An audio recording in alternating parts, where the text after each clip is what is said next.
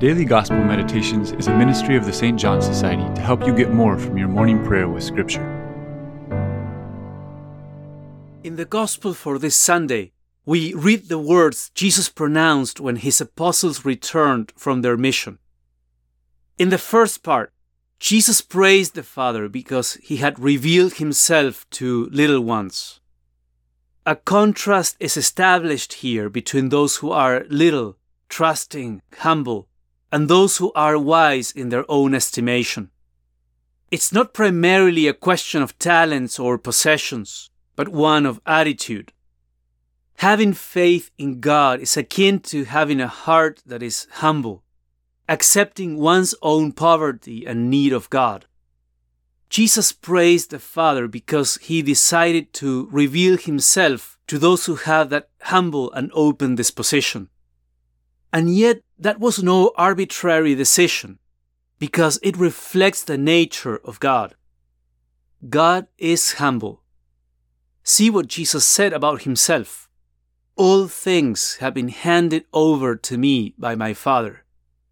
The Son is content with receiving all he is from the Father.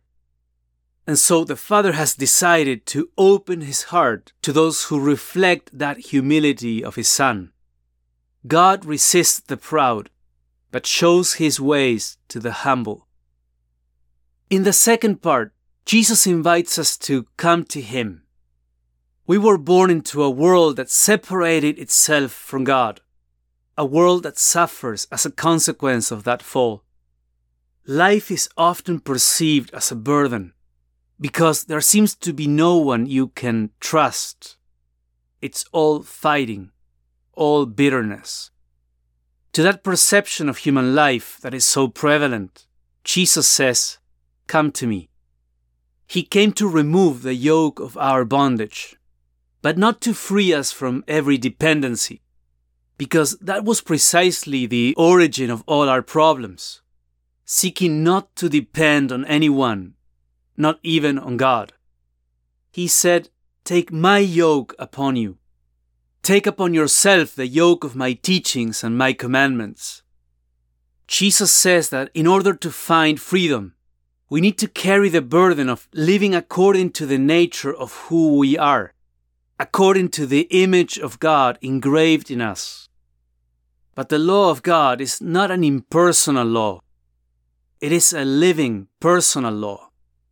Jesus, who lived in perfect humility and obedience to the Father, he himself is that living law that sets us free. When we come to Him, we find rest for ourselves. So, why did God decide to show His ways to the humble? What difference has it made for you to come to Jesus? How is His yoke different from other yokes?